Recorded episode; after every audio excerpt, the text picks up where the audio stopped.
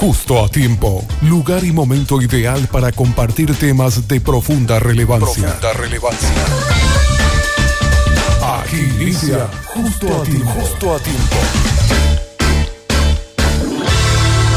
Justo a tiempo, con los pastores Miguel y Lorena Benítez.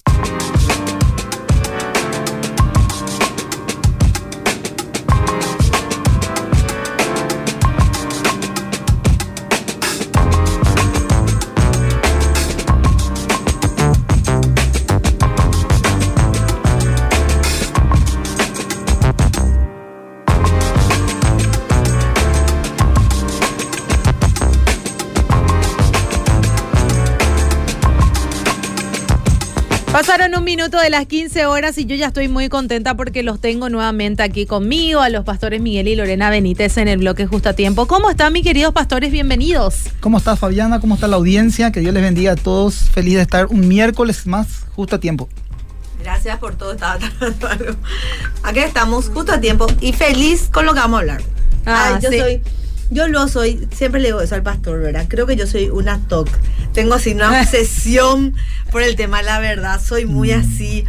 No me gusta demasiado que me mientan, soy muy así. Mm. Ay, lo, y trato siempre de decir la verdad, porque a mí pues no me gusta que me mientan. Entonces, Mm. A nadie. me encanta este tema, pastor. Me encanta. Él eligió, esta vez él eligió. Sí, porque nos fuimos a un campamento el fin de semana, Sí. Fabiana. Los chicos de la iglesia. Vi que, que estuvieron de campamento y que se llamaban eh, Apasionados por la Apasionados Verdad. por Qué, la qué verdad. lindo nombre. Sí, sí, sí. Bueno, y eso impartimos un, un poco, ¿verdad? Hablamos de justamente del Evangelio de Juan en el capítulo Ujú. 8, donde el texto se refiere a que la verdad os hará libre. Entonces empezamos a hablar de lo que es la verdad y también un poco la mentira, ¿verdad? Porque el padre de mentira es Satanás.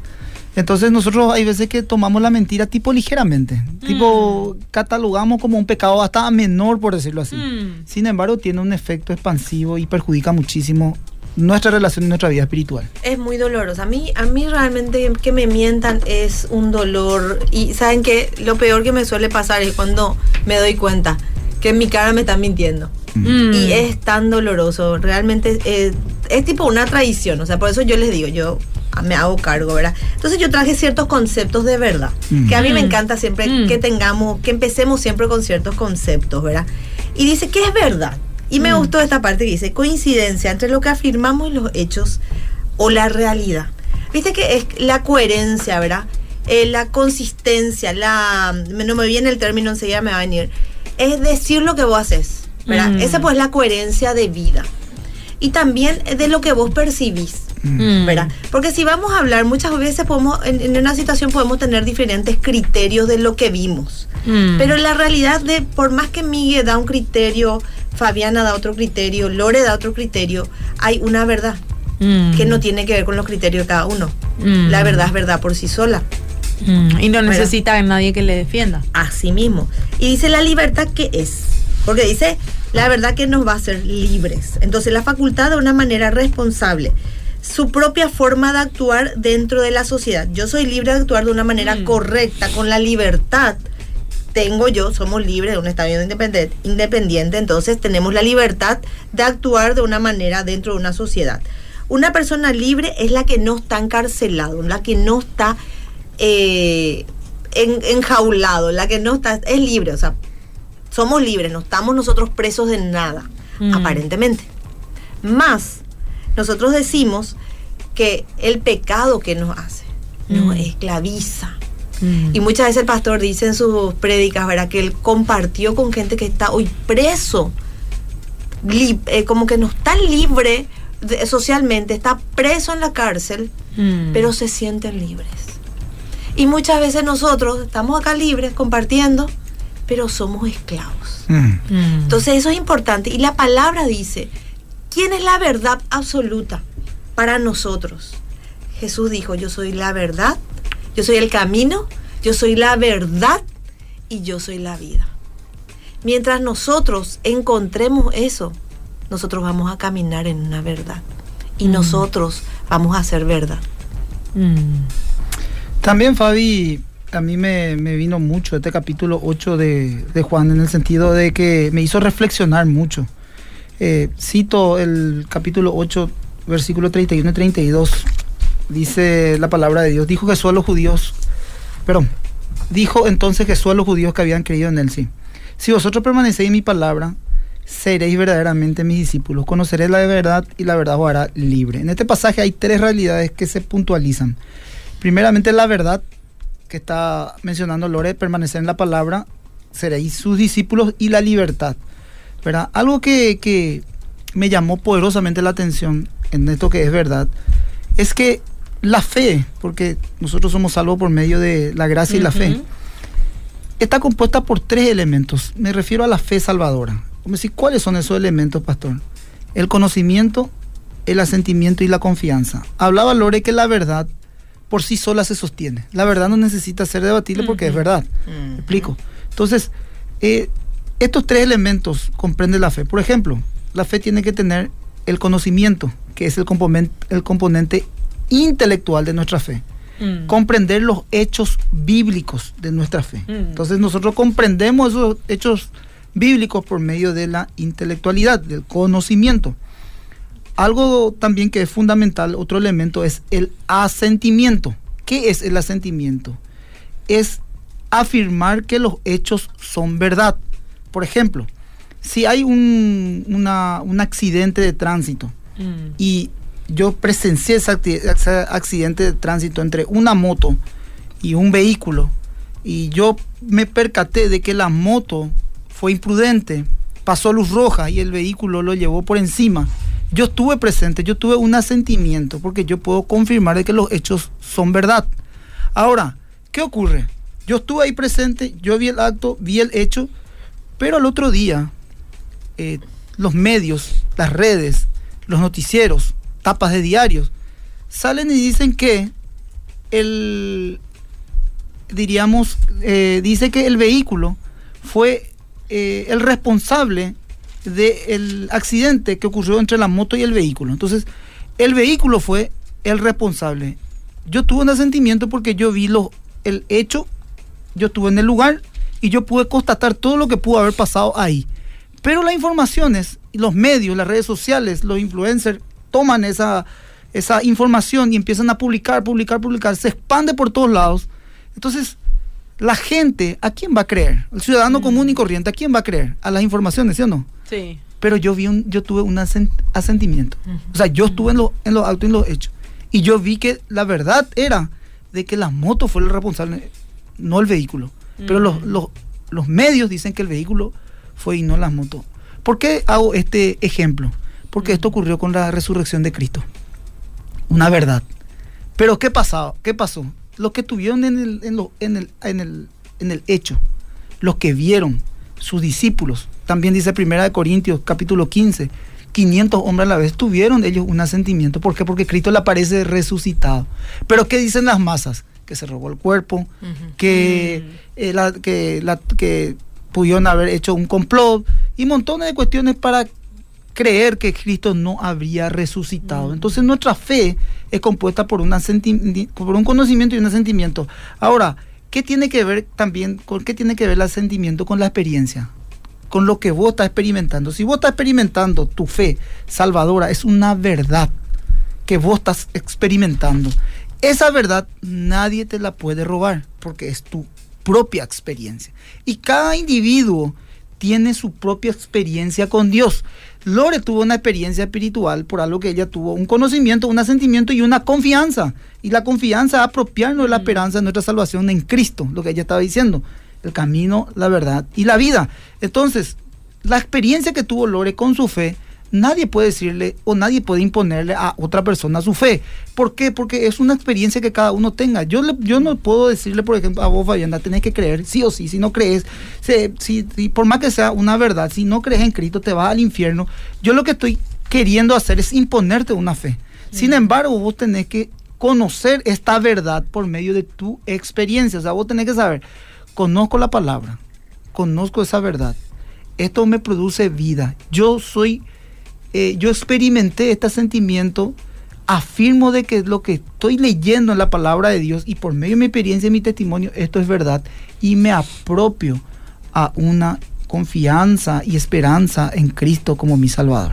O sea, ¿quién te puede robar, por ejemplo, esa experiencia? por Y más ese que vos- conocimiento Por más también. que, como decir, Claro. yo le puedo decir eso a Fabiana, pero ella, yo como sé que es verdad, pero yo lo, por más que yo lo diga y por más que no me crea Fabi lo que yo estoy expresando, es una verdad que yo viví. Mm. Es una experiencia que para mí fue real. Más técnicamente, fíjate, eh, Hebreos 11.1 dice, la fe pues es, esto toda la audiencia conoce, ¿verdad? Yo sé que acá están escuchando gente de fe. Dice, la fe pues es la certeza de lo que se espera, la convicción de lo que no se ve. Entonces, ¿qué es la fe? Está el intelecto donde está el conocimiento, está el asentimiento donde están las emociones y está la voluntad que abraza nuestro Señor Jesucristo, o sea, que abraza a nuestro Señor Jesucristo como Señor y Salvador. Por eso dice eh, Juan, si vosotros permanecéis en mi palabra, o sea, si vosotros esto, porque esto no tiene que dar la seguridad de permanecer, intelecto, emoción y voluntad sujeto a Dios, ¿verdad? Me explico, a su espíritu. Permanecer en la palabra, seréis verdaderamente mis discípulos. No, y a mí, a mí me encanta esto, ¿por qué? Porque yo siempre, yo soy una mujer que siempre quise sentir libertad. Mm. Mm. Desde, y en mi adolescencia más, ¿verdad? Se escucha Eh, mucho, lo sé libre. Sí, no, yo, y yo era Frozen. Y Frozen, o sea, libre soy. Ese nomás lo era mi, mi lema, ¿verdad? De la vida. Y siempre quise experimentar esa libertad. Y para mí fue muy plena, yo fui muy plena al experimentar la verdadera libertad que yo tuve en Cristo. Yo como, de verdad como creyente, yo, yo fui libre Mm. libre de poder vivir una vida que yo deseo vivir, que nadie me exige vivir. Yo deseo vivir. Y para mí experimentar la palabra, eh, conocer la palabra, que es la verdad, para mí es una guía Mm. donde puedo ir y yo decido ir por esa. No le digo lo que, por favor, que no estoy eh, que exenta de pecado, pues sí tengo, ¿verdad? Sigo luchando, sigo Mm. eh, crucificando Todos. la carne. Pero de verdad, siempre yo le digo eso. Fui tan libre al experimentar la fe. Mm. Fui tan libre a experimentar a Cristo. Y eso es lo que yo creo que todo el mundo anhela, ¿verdad? Anhela esa experimentar la verdadera libertad. Dice, cada uno busca libertad, especialmente eh, la libertad es la mayor virtud y la, la muy buscada por todos, ¿verdad?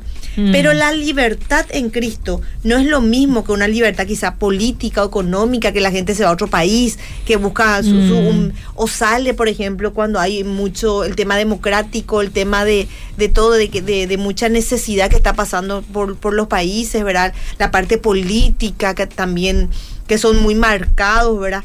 Entonces, y salen del país, salen buscando que la libertad, salir de ese de esa Mm. esclavitud de, la, de, de que hay problemas económicos o problemas Mm. políticos dentro del país, ¿verdad? Entonces dice, de algunas de esas, de esas personas que son oprimidas más duramente, como vemos en la historia, hemos tenido una completa libertad en Cristo al experimentar.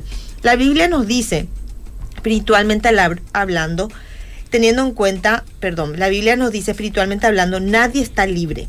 ¿Por qué? Porque todos, estamos, todos somos pecadores. Mm. Y dice la, la palabra que vos, si tenés algún pecado, vos sos esclavo de ese pecado que vos Mm. estás cometiendo. Y dice, no reine pues el pecado en vuestro cuerpo mortal, de modo que lo, lo obedezcáis en sus concupiscencias, ni tampoco presentéis vuestros miembros al pecado como instrumentos de iniquidad, sino presentaos vosotros mismos a Dios como vivos de entre los muertos y vuestros miembros a Dios como instrumentos de justicia, porque el pecado no se enseñoreará de vosotros, pues no estáis bajo la ley, sino bajo la gracia. El pecado nos esclaviza, Mm. el chisme nos esclaviza. No me quiero ir a lo moral. Mm. Claro, porque ahí te iba yo a decir algo un poco, Lore. Porque la libertad no es un libertinaje también. No, ¿Entendés? no. Porque hay muchas cuestiones que se pueden mal interpretar. Claro, porque dice la palabra, ¿verdad? Que nosotros no tenemos que hacernos esclavos de nada, porque el- la paga del pecado es muerte. Y Cristo pagó un precio demasiado alto por nuestra libertad. Pero esa libertad que nosotros experimentamos nos, nos llena de gozo al que a poder experimentar la libertad en cumplir la palabra de Dios. Una vez yo le pregunté esto a mi pastor y, le- y él me dio un ejemplo con el tema del cigarrillo. Mm. Porque el cigarrillo, pues, es una, eh, para muchos es una esclavitud, ¿verdad? Dice ahí al costadito, dice Fabiana, fumar daña la salud. Advierte Mm. el Ministerio de Salud. Pública y Bienestar Social. Bueno, pero vos mirás que la gente compra su, su- su- su cigarrillo, ¿verdad? Eh, porque están, lógicamente, muchos de ellos atados a los vicios. Entonces me dice mi pastor, eh, mira Miguel, yo puedo fumar, ¿sí o no? Pero también puedo dejar de fumar. Porque yo soy libre. Yo no estoy atado a este vicio. O sea, yo puedo prender un cigarrillo eh, y puedo fumar. Pero también puedo dejar de fumar. Pero ¿qué pasa? No quiero fumar. ¿Por qué? Porque yo puedo ser débil y a empezar a fumar, puedo caer en el vicio y justamente yo tengo esa libertad de optar y de elegir qué me conviene y qué no me conviene. Sin embargo, hay gente que ya está esclavizada, Mm. que no es libre, que no tiene esa doble oportunidad que yo Mm. tengo para yo poder dejar, ¿verdad? Entonces, eso es libertad. Mm. Y ahí dije yo, wow, ahí entendí, pastor, gracias, le dije. Esto decía un teólogo, eh, Leon Morris, él en una sección de su discurso estaba dirigiendo a quienes creen, a un sector cristiano, un artículo que estaba leyendo. Y él dice claramente que las personas creyentes que se inclinan a pensar, a pensar en las palabras de Jesús, que e- eran verdad, pero hayan otras que confiaban en esa verdad, creían en esa verdad, pero no la aplicaban. Y decía él esto que era muy peligroso. Reconocer la verdad que está en Jesús, pero no hacerlo al, no hacer nada al respecto, significa que nos ubicamos en enemigos del Señor. Porque como decía Lore, no hay una coherencia. Y esto decía este escritor Leon, Leon Morris, decía, este teólogo decía, no hay una lealtad.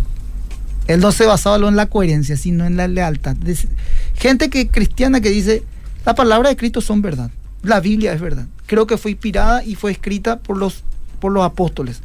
Sí, es verdad. Pero al decirte y identificarte con el cristianismo y al no aplicarla, él decía, no hay lealtad. Y eso me dijo, eso es lo peligroso en el cristianismo. Muy interesante, Fabiana. Ahora, permanecer en la palabra seréis verdaderamente mis discípulos. ¿Cuál es la definición de, ser un discípulo? La palabra se refiere a un aprendiz. Eh, en este caso, se adhiere a la enseñanza de un líder espiritual. Jesús era el líder espiritual, el maestro, y los discípulos aprendían. Ahora, ¿qué es ser un verdadero discípulo? Voy a citar unos ítems para que la audiencia pueda también identificarse un poco. Los discípulos tienen que estar orientados por la palabra de Dios. Deben, con- deben reconocer que ella tiene poder para edificarlo, darle herencia entre todos los santificados. Entienden la importancia de ser hacedores de la palabra y no tan solamente oidores que se engañan a sí mismos. Poseen el mismo deseo.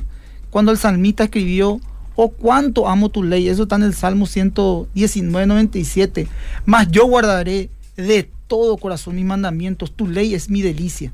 Los verdaderos discípulos obedecen, los verdaderos discípulos son sumisos, son comprometidos, los verdaderos discípulos perseveran, los verdaderos discípulos renuncian a su propia vida para seguir a Cristo, los verdaderos discípulos toman su cruz y siguen a Cristo, los verdaderos discípulos renuncian a sus derechos, los verdaderos discípulos viven un estilo de vida de humillación y arrepentimiento, son fieles, los verdaderos discípulos son transparentes. Ay, qué lindo. Ay, eso ya me encanta, lo pastor. Sí, Sandro. sí. Acá dice, por ejemplo, en Efesios 4, amamos Efesios. Sí. Dice a partir del verso 21, dice, si en verdad habéis, si en verdad Mm. habéis oído y habéis sido por él enseñados conforme a la verdad que está en Jesús. En cuanto a la pasada manera de vivir, despojaos del viejo hombre que está viciado conforme a los deseos engañosos Mm. y renovaos en el espíritu de vuestra mente. Vestíos del nuevo hombre, creados según Dios, en la justicia y la santidad de la verdad. Mm. Ahí yo creo que está todo. Sí. Realmente como volviendo a la coherencia, la verdad nos dice, la palabra nos instruye, nos guía hacia un camino. Entonces empieza nuestra justificación. Pero no tiene que ser tanto así. Mm. Se puede hacer, empiezan las negociaciones mentales, Mm. empiezan las luchas mentales, empiezan las cuestionami- los cuestionamientos mentales Mm. en base a la verdad de la misma palabra, que la palabra en sí está tan clara.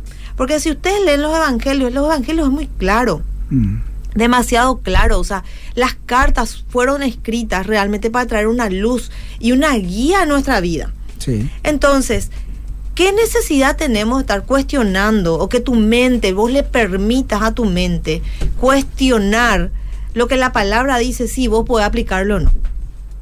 ¿verdad? Y acá habla también de la, de, de la carne, ¿verdad? ¿Cuál es la manifestación de la carne? Adulterio, fornicación, mentira, odio, disoluciones, de todo un poco hay, Mm. ¿verdad? Entonces, eh, es decir, por ejemplo, el- estuve eh, hablando, estuve, estuve antes con un fin de semana con mujeres llenas del poder de Dios. Acá te mandaron un saludo de encarnación. Ay, saludos. Saludos, saludos. Sí, le, le encontré también a una chica en Encarnación. Amo Encarnación. Estoy enamorada de Encarnación. Le dije al Se pastor. ir una, una hora misionera. Vamos a Encarnación. irnos a abrir una obra en Encarnación, pastor. Demasiado amo Encarnación. Me, me enamoré de lo de Encarnación. Y dije nomás algo, ¿verdad? Que la palabra dice, pensad en todo lo bueno. Pero también dice la palabra que el hombre de continuo que piensa en lo malo. Mm. Y cuando dice el apóstol, pensad en todo lo bueno, es una orden. Pensad, no te dice, si podés pensar, Claro, si está- querés pensar, Está hablando imperativamente. imperativamente. Mm. Cuando vos, qué alivio podemos traer a nuestro corazón cuando pasa una situación que quizás te da todos los indicios de que eso mal que vos pensás es así y vos empezás a decir, la palabra dice, pensad en todo lo bueno, en todo lo amable, si hay alguna virtud alguna, si hay algo digno de alabanza, en eso pensad. Y también dice la palabra que las armas de nuestra milicia no son carnales, sino poderosas para destrucción de fortaleza, llevando que cautivo todo pensamiento, nadie me quiere, todos me odian, yo soy todo, todo esos tipos de pensamientos que pensamos nosotros, especialmente las mujeres, cautivo a qué? A la obediencia a Jesucristo. Satanás nos quiere destruir. Nosotros, nuestra mente, cuando no está transformada y no está iluminada por la palabra de Dios, de todo pensamos. El ejemplo que Mm. podemos dar, Lore, es famoso en esos dibujitos. Vos ves al diablo acá a un costado, Sí. Mm. eh, instándote a pecar y a, a creerle a tu mente que justamente te está hablando mentira. Y el angelito que te va diciendo Mm. la verdad, ¿verdad? Y ahí vos tenés que tomar una decisión. Y yo esto entendí también por medio de estas luchas internas que tenemos, porque esto se refleja todo en lo interno, en lo externo. eh, vemos los rostros, de repente Mm. cosas que te generan felicidad, alegría, pero internamente todos lidiamos con cosas buenas y malas. Ahora, eh, en cuanto a eso, yo me di cuenta que todos los días tenemos que tomar una decisión. Así mismo. Por eso que es fun- fundamental permanecer en la palabra Ujú. y ser un discípulo de Cristo. Y que estas cuestiones, como yo decía, estos elementos, se te amanezcan, o sea, se revelen por medio de la escritura, que es el conocimiento, asentimiento y confianza. Así Para que vos puedas tomar decisiones correctas diarias. A diario nosotros tenemos que tomar una decisión. Por ejemplo, mira Fabiana y audiencia les digo, ¿verdad que nosotros tenemos que tomar una decisión diaria de no enojarnos? Mm. Batallamos contra eso, pero hay situaciones que te enojan desde el día a día. Hay gente que se levanta muy temprano en la mañana, que no duerme, no descansa bien, quizás a la noche, por montón de situaciones, preocupaciones que puede estar lidiando. Las mamás. y las mamás, claro, Y yo me enojo con O el los pastor papás también, también. aunque uno crea. claro. Pero, pero el pastor se enoja. Se enoja también, sí, re. enojo. No, no, no me enojo siempre y No, la gente medio se asusta cuando no me enojo porque no es algo normal, pero... No, pero después se enoja pero por todas las veces que no se enojó. Asumo, estamos hablando de la verdad, asumo. Claro. Me enojo. Eh, ahora, el punto nomás es esto, tomar decisiones correctas diariamente. Y en esa, en esa decisión que vas a tomar, por más que se te genere la situación, una circunstancia difícil, tomar la decisión de no enojarte, tomar las decisiones espirituales, no carnales. Mm. Sabemos que es una lucha, pero una decisión que hay que tomar. Mm. Así mismo. Y dice, hemos sido librados del pecado por el Hijo de Dios quien dijo. Así que, si el Hijo os, si el Hijo os libr- y librare, seréis verdaderamente libres. Si el Hijo os librare, o sea, necesitamos realmente recibir esa verdad, eh, recibirle a Cristo como nuestro Señor y nuestro Salvador para de verdad experimentar la libertad. Ahora, si el cristiano puede decidir con verdad, junto con Pablo dice, porque la ley del Espíritu da vida en Cristo Jesús, me ha librado de la ley del pecado y de la muerte. Eso está en Romanos 8.2. Ahora sabemos la verdad y esa verdad nos hace libre, Juan 8.32. Paradójicamente, a través de nuestra servidumbre a Cristo, nuestra sumisión a Cristo, también nos hemos convertido en hijos y herederos de Dios Altísimo. Como herederos somos partícipes de esa herencia, que es la vida eterna. Que esa libertad la experimentamos. y nos hace otra vez partícipes de esa herencia que es la vida eterna en Cristo. No sé qué es la audiencia, Fabi. Ahí vi que también nos están escribiendo Coronel Oviedo. Un saludo. Acá envían mensajes, acá me dicen buenas tardes, saludos a la pastora Lorena, a quien tuve el placer de conocer en una charla en la Iglesia de Dios de Encarnación. Dice, atenta al tema, bendiciones, soy Eddie. Saludos, Eddie. Buenas tardes, bendecido miércoles. Un abrazo a nuestros hermanos de MQB Barrio Obrero, Víctor Martínez, de MQB Lambaré. Saludos, Buenas tardes, hermanos en Cristo. Me gustaría aprender a predicar, dice acá este oyente. Lee mucho la palabra y el Señor te va a iluminar. Llenate de Dios y el Espíritu Santo te va a dar un denuedo para poder predicar su palabra. Acá dice, me encanta, así mismo, la mentira trae mucho más, dice. Bendecida tarde a los pastores, dice acá. Buenas tardes, pastores y queridos hermanos, bendiciones. Muy buenas tardes a los amados pastores Miguel y Lorena.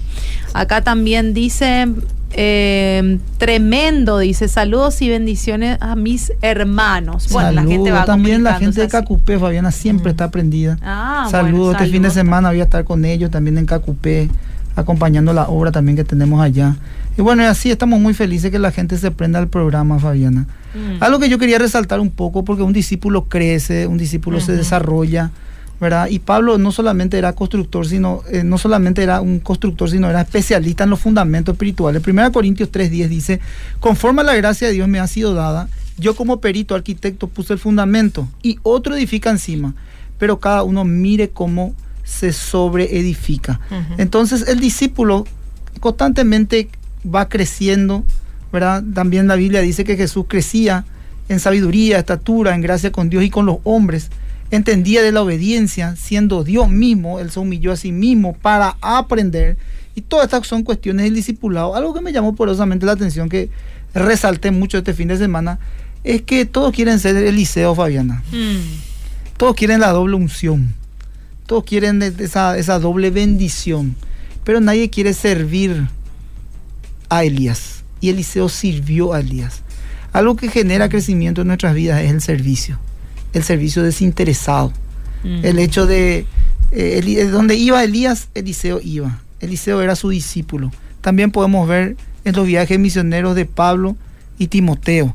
Eh, cuando la iglesia de Filipos se iniciaba, dice la Biblia que tenía que ir a ese viaje Juan Marcos y ellos tuvieron una disputa con Pablo. Bernabé lo lleva a Juan Marcos y el tipo medio por la ventana, por llamarlo así, entra a ese viaje misionero Timoteo y van Pablo, Sila y Timoteo. Yo querían ir a las iglesias, en Hecho capítulo 16, a las iglesias donde ya, había donde ya habían sido predicadas, por ejemplo Filadelfia, la Odisea, entre otras. Sin embargo, el Espíritu Santo le dice a Pablo que permanezca ahí. Ahí tiene una visión, un varón de Macedonia, eh, lo visita al apóstol Pablo y le dice que vaya a Filipos, a una aldea eh, colonia romana. Eh, Filipos hoy en día está en la antigua Turquía. Entonces va el apóstol Pablo y ahí cuando llega al río había 10, menos de 10 personas, dice que orando. Ahí él predica la palabra de Dios y Lida es convertida, ¿verdad? La, la, Biblia dice que, parafraseando un poco las escrituras, que el Señor abre su corazón para que pueda recibir el Evangelio. Y lo, lo, lo, que más me interesaba es cómo cuando uno es guiado por medio del Espíritu Santo las cosas ocurren, porque él ni se iba a imaginar de que iba a haber un pueblito ya esperándolo a Pablo para que él pueda predicar el Evangelio. Eh, también dice que las comunidades, estoy leyendo un poco que las comunidades judías, cuando se iban a orar, no, no eran parte de una sinagoga, se iban a orar, ellos utilizaban los lugares, eh, las orillas del río. Y justamente, coincidentemente, Pablo llegaba y este grupo de, judíos estaban orando y recibieron la palabra del Señor y se inició la obra eh, de, la iglesia de los filipenses eh, en, ese, en ese texto. También dice la palabra de Dios que mirando el capítulo 16 de Hechos los Apóstoles, justamente en ese contexto eran trastornadas las autoridades y demás eh, y el pueblo mismo por la predicación de Pablo y también de los, discípulos de Timoteo y de Silas. Entonces, en ese conocido texto, habla de que le encarcelaron a Pablo y Silas, mm. que ellos cantando himnos, adorando a Dios, fueron rotas las cadenas y aquel carcelero se convierte, donde eh, esta promesa que es para todo creyente, si tú crees tú y tu casa serán salvos, ¿verdad? Entonces toda esa introducción es porque eh, vemos que la obra del Señor, todos todo, todos quieren la gloria, pero no la historia. Mm. Sin embargo, el que quiere ser el- mi discípulo, tome su cruz y sígame, dice la Biblia. No, no, no es eh, el evangelio es un, un evangelio verdadero.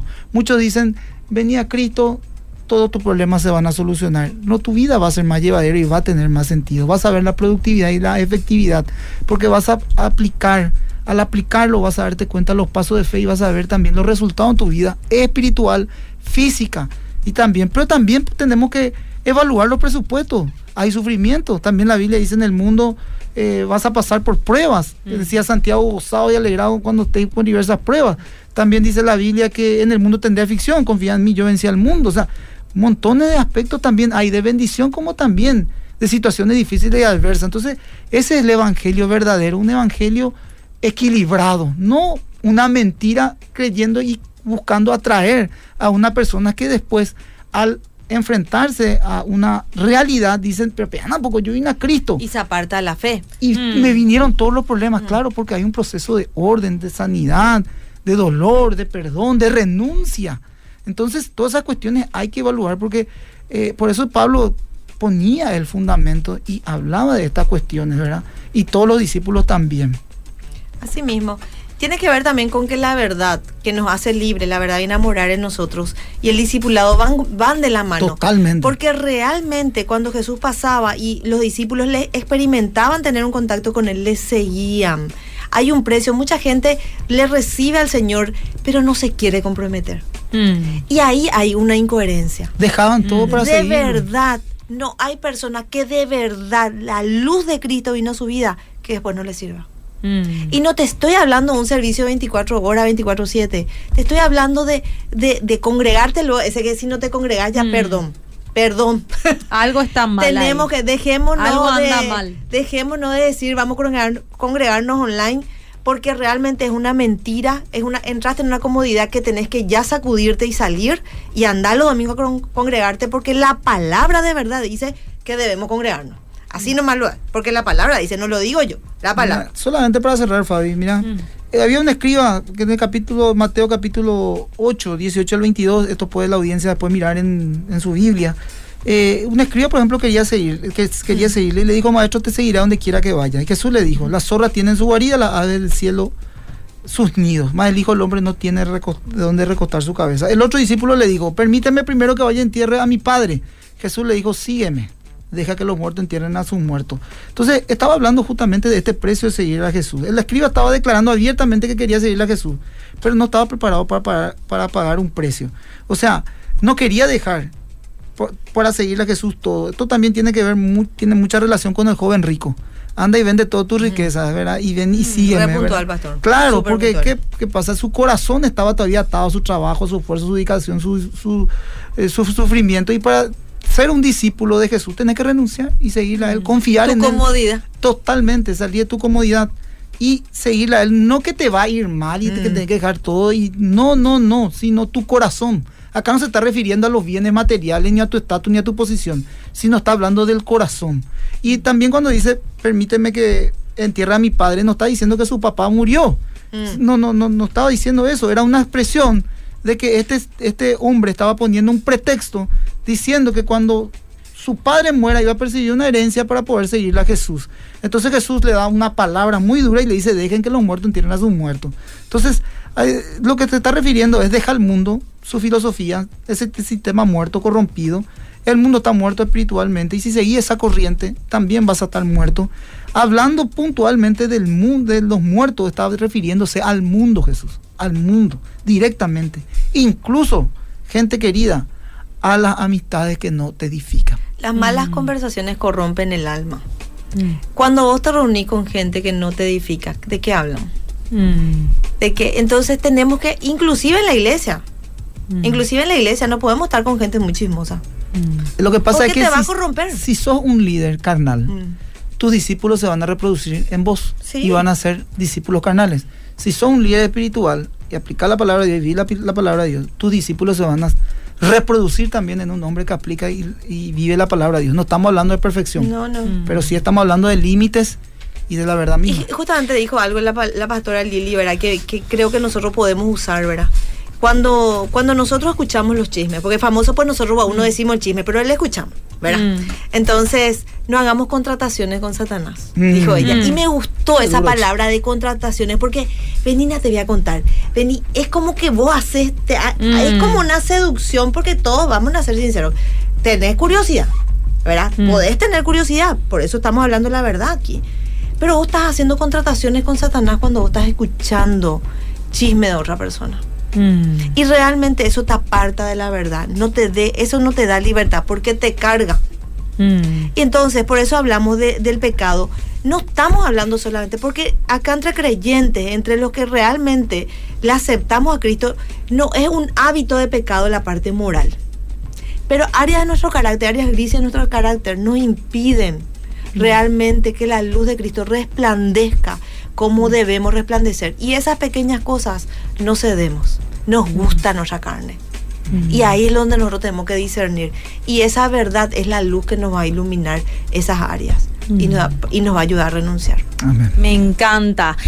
¿Sabes qué me gustó este tema para la próxima? El dejar tu, eh, toma tu cruz y sigue, ¿Verdad de que sí? verdad. Hablar un poquitito de las cosas que de repente no, no, no, no podemos dejar, ¿verdad? Para seguir al Señor y tomar como ejemplo el del joven rico, Claro. todas Me esas, ¿verdad? Me, me encantaría poder hacerlo, incluso lo podemos hacer en tres bloques, no Sí. sé. Perfecto. ¿verdad? Para poder hacer un estudio profundo y que realmente la gente se decida por comprometerse, tomar su cruz lindo. y seguir al Señor. Así Muchísimas gracias, Gracias, por Fabi. estar con nosotros. Nos vemos el próximo miércoles. Nos vemos. Hasta luego. Una conversación amena en el momento ideal de la tarde. Justo a ti, justo a ti. Te esperamos en una próxima edición. Justo a ti.